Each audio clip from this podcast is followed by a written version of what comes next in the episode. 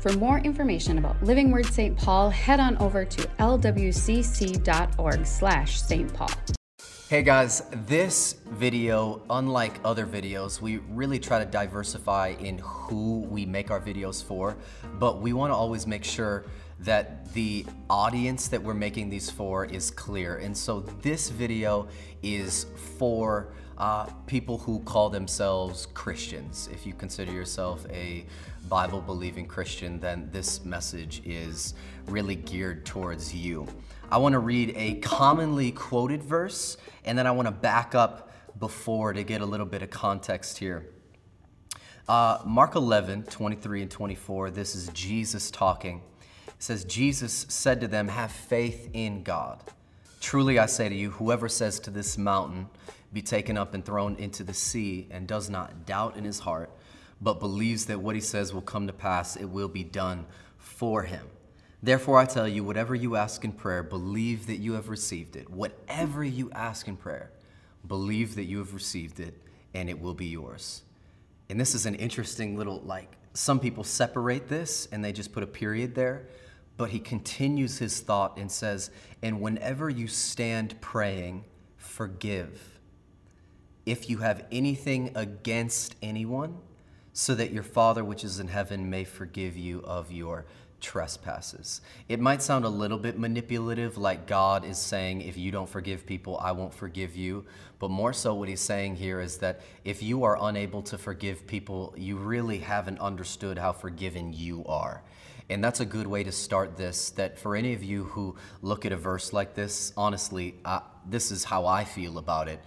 That forgiveness can sound so cold hearted sometimes and so minimizing to people's pain, especially in religious set settings. You hear about this all the time where, um, say, there's a lot of abuse in a household or in a marital setting, and say a husband is abusing the wife physically and emotionally and the pastor, say they go to a church, they go into the pastor, and the pastor says, Well, he says to the wife, Well, you, you just have to forgive him, forgive and forget.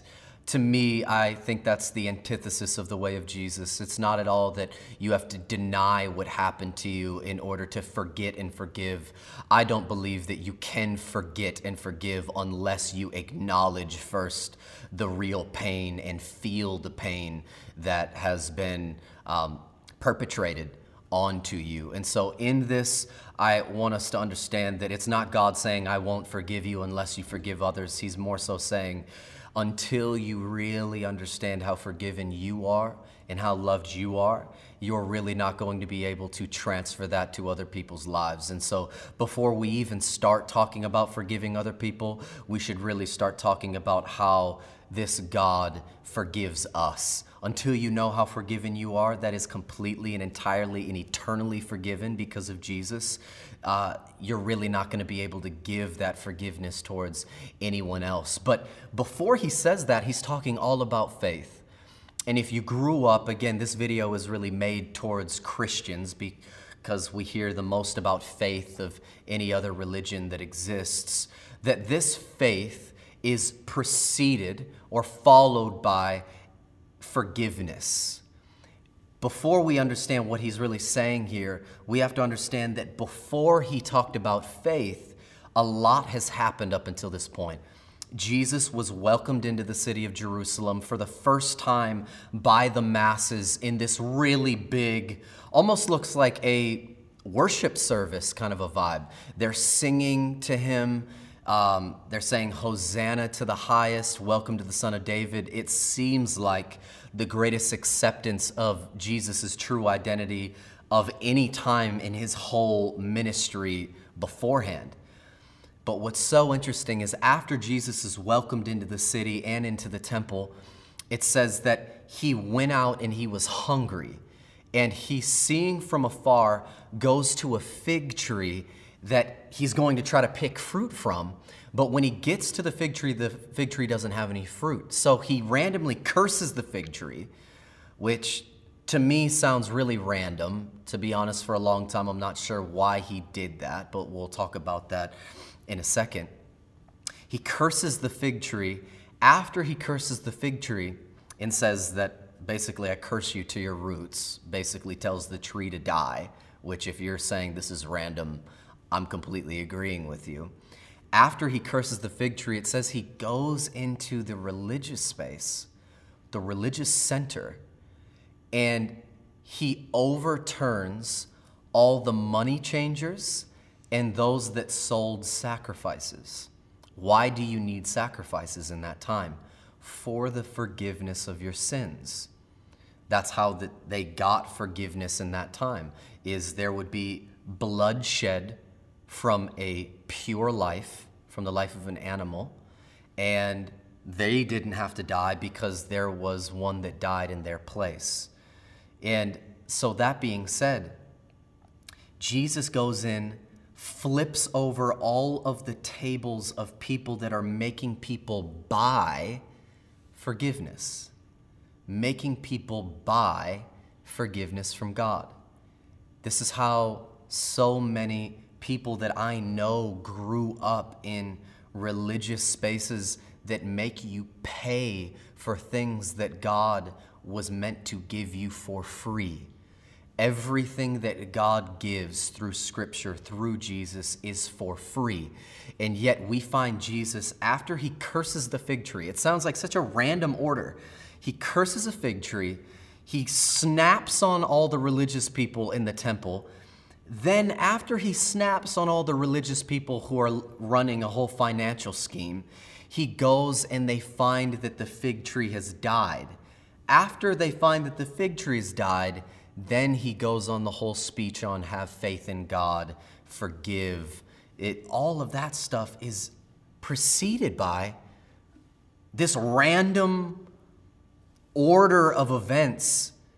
But if you really look at what's happening here, Jesus is showing us that before we ever even talk about having faith in God, before we even talk about forgiving another person, we have to first, he curses a fig tree.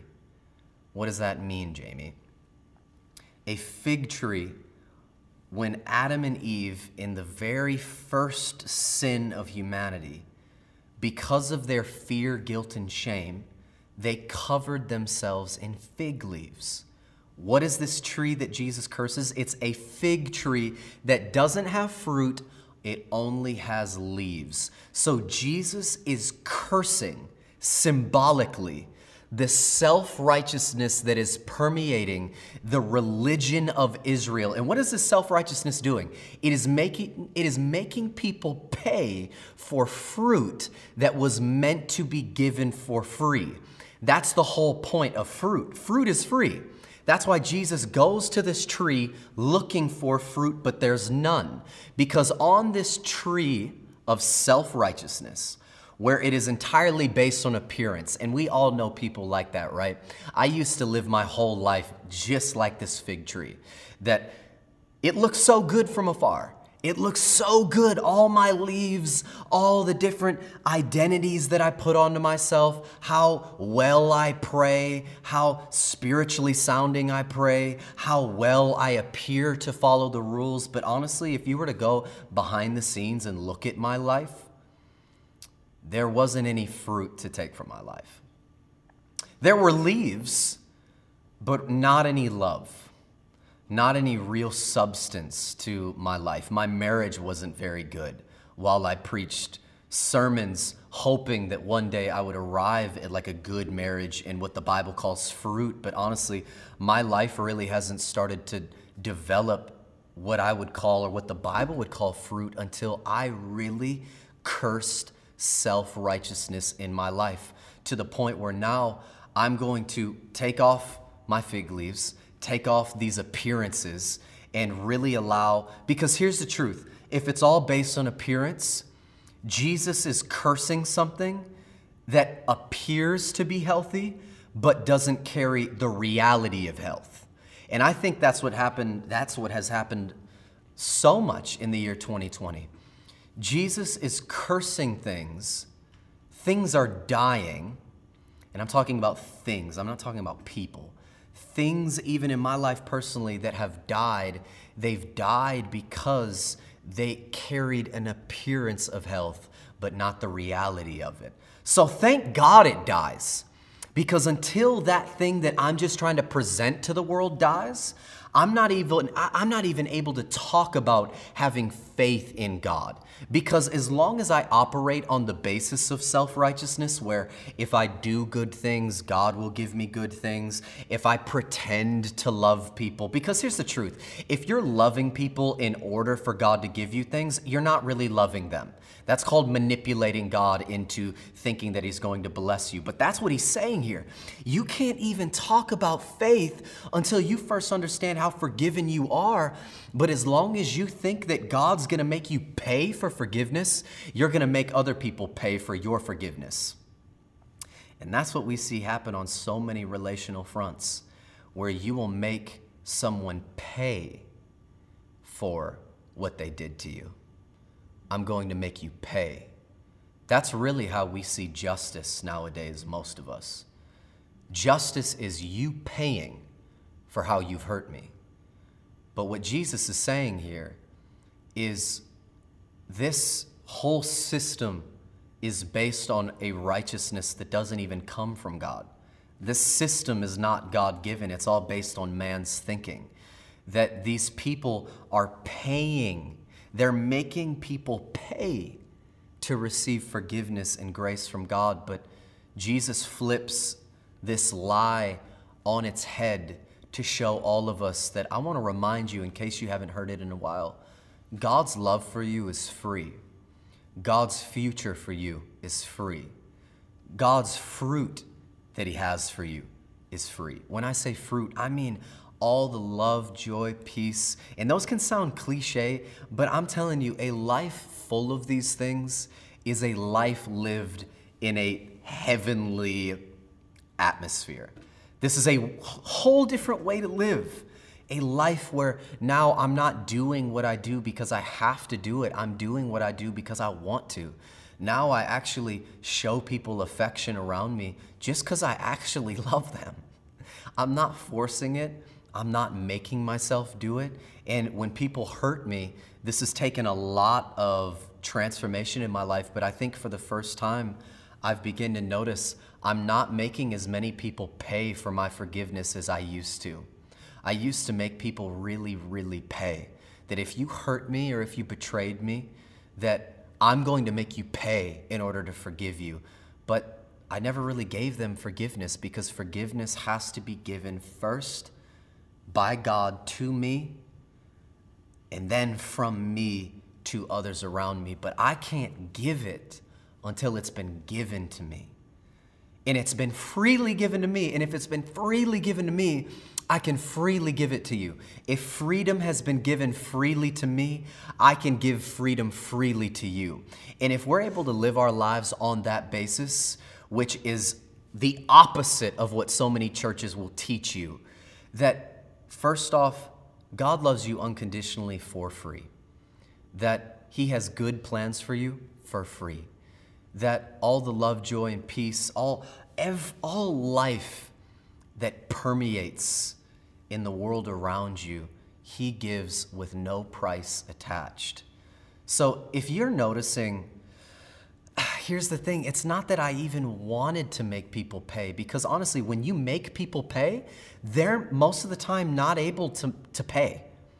There's not a price they can pay to really get your forgiveness. It has to be, just like there wasn't a price that we could pay. There had to be a, someone else's blood shed that wasn't my own. It was either mine or something else that had to be paid. Life had to be paid. But that being said, what's so beautiful about this, and what's so beautiful about this message is to wrap up for every single person watching this, all the love in the world is available for free. All love from God, love that you can give to people, you can love so much more freely that you can not only just love people, but you can actually even love what you do more. I find myself doing what I'm doing right now, which is speaking, which is the gift that God gave me, and I'm enjoying it more than I, I really genuinely enjoy it. I'm not doing it because I have to, I'm doing it because I want to.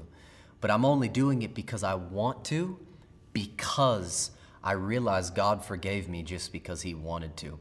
He didn't have to forgive me, He doesn't have to love me, but He chooses to. And so, with that being said, my prayer for everyone watching this video is that you would get a deep realization more than ever before of how forgiven and loved, free from all fear, guilt, and shame that you really are. And as a result, you'd be able to give freedom as freely as it's been given to you. And with this, I pray that every area of your life bears fruit. It wouldn't just be a bunch of leaves, but it would actually bear fruit for other people to receive from. That being said, thank you so much for watching this video. We've actually moved to a house church model in 2020, and our goal is to be a global community. Um, so whether you watch this from wherever it is, we believe in a God who speaks all languages. And so, that being said, we believe in a church that also will do the same. And so, thank you for watching this video. If you'd like more information on our church, um, there's some links in the video that you can click on, and we'd love for you to. We everybody's welcome in this community, uh, no matter what language you speak. And so, that being said, please share this video, and I hope you enjoyed it. Guys, thank you so much for taking the time to join us today. If you'd like to connect with us further, go to our website so we can help you connect with one of our hosts. We understand that there are some that want to support what we're doing financially, so we want to give you the space to do so. Feel free to text LWSP and your amount to 28950, or you can visit lwcc.org/give. We want you to know if you feel obligated to give at this moment, please don't give. To those who are giving today, though, we want to give you a big thank you and thank you for your financial support as we continue to support our community and share this message. Lastly, as always, stay connected with us throughout the week by following our Instagram or visiting our website, lwcc.org slash St. Paul. And we'll see you guys next week.